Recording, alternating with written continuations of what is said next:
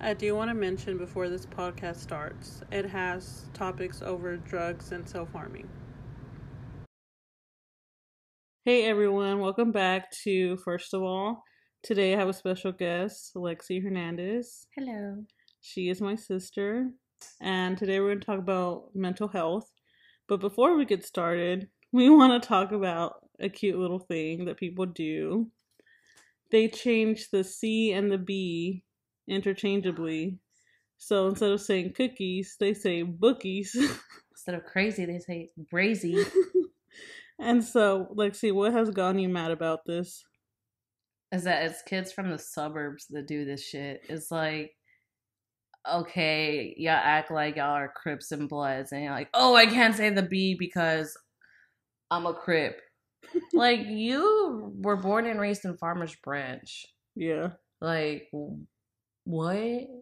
Like, what? Stop that! Like, let me let me introduce you to a real Crip or a real Blood, and have you say that in front of them, and have them smack you the fuck up.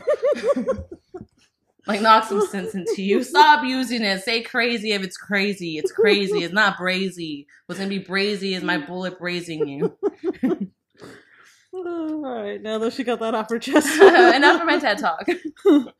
okay, so talking about mental health, one of the first questions is let's talk about the start of our mental health journey.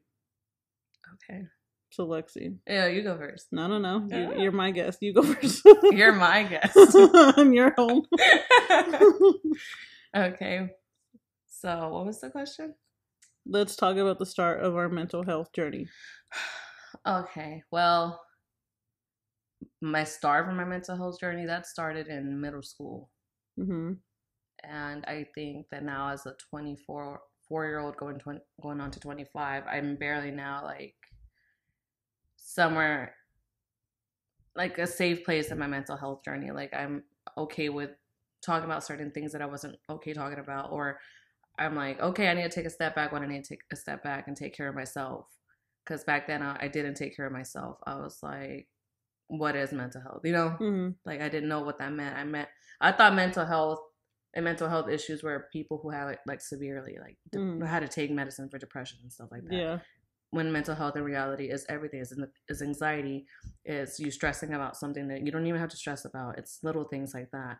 And it's not just like hardcore stuff like depression or being institutionalized for mental health. Mm-hmm. But for me, my mental health journey, like I said, started in middle school. I'm doing better with it now. It's like what a decade of me working on my mental health. Mm-hmm. And I feel like it took longer because I didn't have professional help. So when it started in middle school, what was that like? Like, what were you doing? What were you saying? What were you thinking? okay, so we're gonna expose me well, in middle school, I remember telling mommy like I didn't feel right in my head. Like I didn't like I would see or hear things, or I would feel like I was depressed, you know. And in seventh grade, you know, there's kids in school who were like popping pills, and like, oh, I felt happy when I popped this pill, and I took some pills. Mm-hmm. And it was like nobody ever knew. Like I was doing it at home, nobody ever knew. And that's when I was happy. But then I messed with my mental health more because when I was not taking them, I was an angry person and I was like violent and I just didn't want to be bothered with. I didn't want to be around anybody. I didn't I didn't even want to be with my own family. Mm-hmm. Like I struggled with that a lot and I just got worse as I got older because I dabbled in other things that I thought would help me be happy and help me not face the truth of my reality. Mm-hmm. So, yeah. So when did you I don't know, when did you kind of did you know what you were doing was wrong or did you just like you didn't want to think about it so that you wouldn't feel guilty about whatever you're doing? I didn't think about it. I didn't want to feel guilty. Mm-hmm. Like a part of me knew, like that's not right. Like you should, yeah, you're down, but that's not gonna help. And once you're out of it, that's gonna you're gonna feel worse. Mm-hmm. But I was just like, whatever. For the time being, I'm okay. I'm happy, and that's what I'm gonna do to keep being happy. Mm-hmm. And I just ignored it until, yeah, it got too much one day. I was. That's why I told you, like, I relate to Demi Lovato a lot because it wasn't until I, I felt like I was overdosing and my son was in the next room and i was like lord please don't let me overdose like please don't let me die my son's in the next room Mm-hmm. and he's gonna hate me if i die because he's gonna know that i was doing that and that's how i went Mm-hmm. instead of oh your mom is coming home from work you know Mm-hmm. and that's why i was like you know what lord if you help me i'm not ever gonna touch this ever again Mm-hmm. and i'm gonna come to you because I, have, I should have faith in you to help me through those tar- hard times to help me get my mental stability back Mm-hmm. and that's what that's what got me like you know what lexi you knew all, this was wrong all along and this is when you need to stop Mm-hmm. so i stopped How did you get like rid, or how did you deal with the people who were around you that did those things? i still had them around me but like i said i prayed about it so i felt like i was stronger in the sense that i could say no even i could still hang out with those people Mm-hmm. but I could say no and I'd be fine. And they weren't friends that were like, oh, do it, you need to do it. When I told them I, I want to stop, like, this is what happened, they're like, oh shit, no, don't do it. Like, I'm not going to stop, but I'm not going to bring it around you. Mm-hmm. And I was like, okay, that's fine. They wouldn't even talk about it around me. But yeah, it was more of a, it wasn't even like peer pressure, it was just me. Mm-hmm. So I felt like I didn't, ha- people around me could do whatever they wanted and I'd be fine. Because I've never been one to be peer pressured. Was there ever a point where you're like, if you were in a bad head, you know, med, I'm god, if you were in a bad headspace, would you be like, why did I stop? Yeah, there are some even now when I get really bad because I really do get those days that I don't even want to get out of bed. I'm like maybe, maybe if I had this, I'd be like, I had motivation. Mm-hmm. But no, like I said, I think about Sammy, and I'm like, that's my motivation. Mm-hmm. That him right there is my motivation, and the fact that something that he always says is the fact that God let me open up my, my eyes this morning. Mm-hmm. I'm like, no, I don't need it. Mm-hmm. I'm alive because God let me wake up this morning. I can move, I can talk, I can breathe, I can do it for myself, you know? Mm-hmm. And so I'm like, no, I don't need it. Because I know that that's, you know, us being raised Christian, that's why I'm like, no, that's the devil telling me you need it. Mm-hmm. And I'm like, I really have to fight it some days. I'm like, no, I don't. I don't need it. Yeah. And that's why I took up running a lot because when I didn't want to do that, I would go running. Mm-hmm. And if I want to do it again, I would push myself. My legs would be burning. And I'm like, no, I'd rather feel this burn than feel any of that. Nose burns. Like nose burns. Yeah, I get nosebleeds. That's funny. So for me, I it also started in middle school. There were people who just bullied me because I don't know why. I was dating this guy, he was my first boyfriend, and he really wanted to like peer pressure me into having sex. I told him no.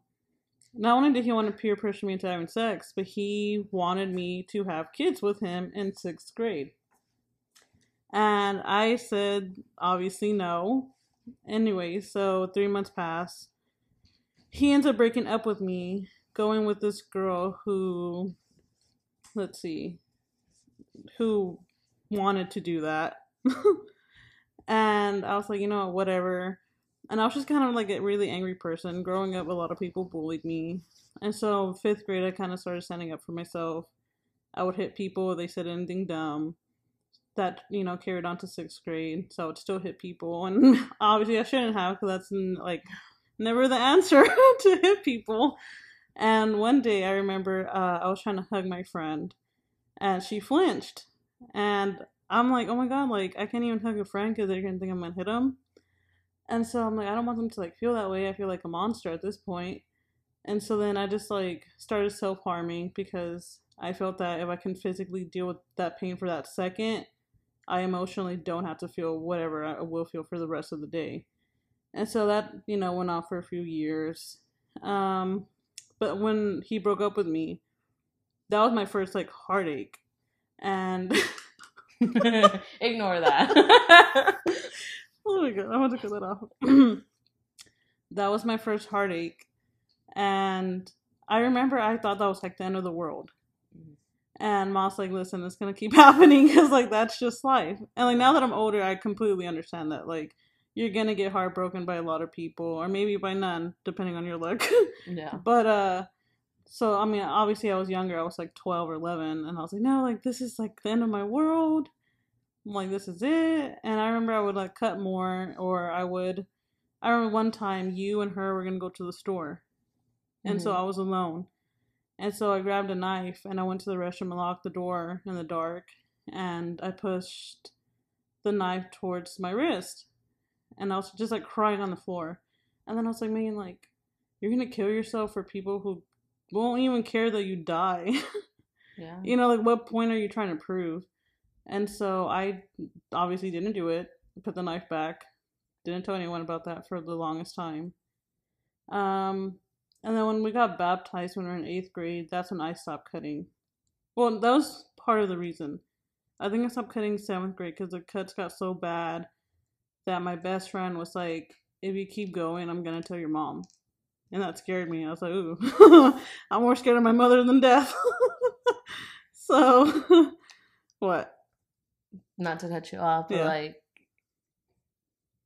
not saying that. Oh, now you understand. Like, oh, you had to go through it, but I don't know if you remember when we were really depressed when that happened with Daddy, and I was cutting. I was like eight years old, hmm and you like went and told mommy, and I got the beating of my lifetime. Yeah. And then when like I found this out earlier, like later on about you, I was so angry with you. Yeah. I could hide things pretty well. So can I. no, you couldn't. No, I mean not the cutting. Well, that's because I didn't. I didn't think my own sister would. I mean, but like you did it for a good reason because you love me. You Yeah. know, you were scared for me. But I Mhm. just wish that, and I know it's hard, but I, I just wish you would have came to me yeah. But then you would have manipulated me. Let's be real. because that's what sisters do. you know? Yeah. Like, if you do it again, I'm gonna tell. yeah. So I mean, I think it's I mean, a way yeah, I it's get good. it, I don't know if you've stopped at that point. I feel like you probably still continued after she beat you. I don't know. I mean, well, yeah, I have like scars and stuff. Yeah, You can tell that are not. healed. Yeah, Well, they're healed, but like they're healed, but like yeah, there. But yeah, so once my friend told me that, I stopped. And then I was so depressed. Like, I just couldn't really understand my feelings. I couldn't really deal with everything. And then once I got into eighth grade, we got baptized. And I honestly felt like I was reborn again. And it's not trying to sound like cheesy or, cliche. yeah, but like that's, I felt so much lighter. And so ever since then, that was like maybe 2013. Mm-hmm. I hadn't cut for the longest time for like six years. And then 2019 in the fall, I was so used to depending on other people to make me happy, like friends and everything in between. And so once I started to notice that friends weren't doing things for me that I would do for them, it would just make me so upset. And so then I just started cutting again for like five months. I think from like October to January, February 2020. And so I ended up stopping because I found just like a little bit of happiness in that point. And then daddy and was about to die from COVID. Grandma died from COVID. And I remember I told myself like if you can make it through this time without cutting, you don't ever need to do it again. Yeah. Like this is the point where quote unquote you should be cutting because you're so depressed and so stressed out. So if you don't do it now, then you're set for life. You're. Yeah. And so I had it and it was about to be a year and then I ended up doing it again this year. Mm. Uh I think in February or I can't remember, but I did it again cuz a particular person in my life just made me mad. And it was to the point where I just didn't care. And as soon as I did it, I felt so bad. And I was like, bro, all that year went to a waste just because you did it right now, just because your emotions. And so I haven't done it since then. I've tried to be stronger. Obviously, I pray about it because anytime I'm I'm upset or anytime I'm mad or overwhelmed, I think about it. I'm like, I want to do it. So I always have to pray and I always have to say like, hey, like, please take this temptation from me Yeah. as soon as I recognize that I want to do it, let me do something else, Yeah. you know? And Distract myself. yeah. And so I'm always in prayer for that because obviously it's like something that's not that easy to just get over. I have a lot of feelings. and so whenever, you know, you get like that, you just kind of have to like take a step back and say, like, well, what is upsetting me? Why am I upset? I really try to like figure out my feelings so that I could deal with it better than just bottling them up and them getting, you know. Yeah, and that's what people like don't under. But that's the thing too, because like some people go through stuff like that, like depression and stuff like that, just because something going on in their life, and others is because it's genetic. You know, Mm-hmm. like you have a long line of depression in your family, and then that adds to your just feeling regularly depressed. Like some people could feel depressed and say, "Oh, I'm depressed." hmm They're just feeling sad. hmm But people who are like have it genetically, they're just like depressed and they're legit depressed and they they're not depressed. Like you, they can't tell you what they're depressed about. They're just depressed, hmm and that's something that is hard because you do resort to that and you do resort to other things and like I couldn't even. I was telling John like I even at work. I would buy ecstasy just to be able to work because I wanted to feel happy. Like I was not happy. I was doing the most. I was working. I was going to school. And my son, I felt like everything was like fell on me, hmm and that was my only escape. And then I was like, you know what? No, like I need to, I need to not do that because that always that led to other shit that was way worse, you know. And I'm like, no, like I need to, I need to deal with that. That's something that people also need to realize that people who express their feelings are in tune with their emotions. That's not a weakness. Weakness for me is you bottling it up. hmm Is you not reaching out? Is you not saying, "Hey, I'm a human being, and Mhm. today I feel sad, or Mhm. today I feel angry." hmm Like it's okay to feel. It's just not okay to react a certain way to how Mhm. you're feeling, in wh- which is that is self harming, hmm self medicating, or harming others. yeah. Like me always getting into fights in school and getting expelled and suspended, and because I was just an angry person, hmm and I just fought for everything. You could look at, you could step on my shoes. The slide is like ready to fight. Why the hell are you stepping on my shoe? Just because I was mentally not okay, hmm and I was not okay. I've gotten into so many fights that could have been avoided hmm just because of my own mental stability, instability. Yeah, I was like the let go. Yeah. the let go. Okay, so a question is when should someone seek help? Mm, I feel like now that I like been through my journey, I feel like you should seek help anytime you're feeling too like I don't know what too sad is for somebody, hmm I but you know yourself. Yeah. So if you know you're getting to the point where you're getting depressed and not just oh, I'm just feeling a little down, hmm seek help. Seek for help. If you have thoughts that you know aren't regular, or you thoughts that you feel like you can't share with somebody else, hmm or actions that you do that you feel like you can't share for, with somebody else, seek help. Yeah, I feel like if you really think about life or death, Yeah, I think at that point you need to. and not life or death, but you're not really caring if Mhm. you're alive or dead. hmm That is when you should really seek help because that means you're already questioning your whole existence and the, the reason why you're even here. Like you're saying, why am I here? I don't need to be here. That's when you need to really, because you do need to be here. You, like the people that, like I've lost to suicide. hmm They probably felt like nobody would miss them. Hmm and they had all these people that came and like or like damn we missed you. Hmm like we were really and they share all these pictures and th- but that's the thing like that's why you need to seek help because those people are too depressed to see that people care about them. Hmm to see that there are people who are there for them. And some people just think that people don't care about them because they're too busy in their own life.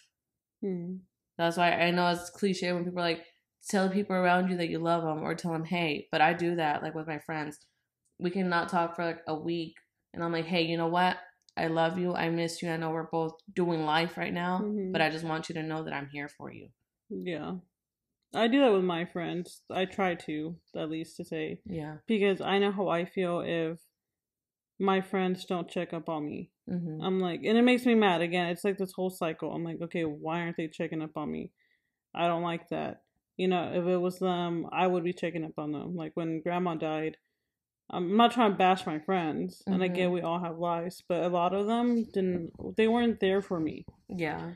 But now that I'm, you know, wiser, I kind of like that they weren't there for me because It was just me and God. Yeah, I gave me time to reflect and really go through it and hmm And not depend on someone yeah. to distract me or to make me feel better or to make me feel happy. It was literally just me and God. He was the source of my happiness, and so that's I. That's when I felt like I truly grew spiritually, personally, and whatever type of way you can grow. That's something that helped me out in a weird way.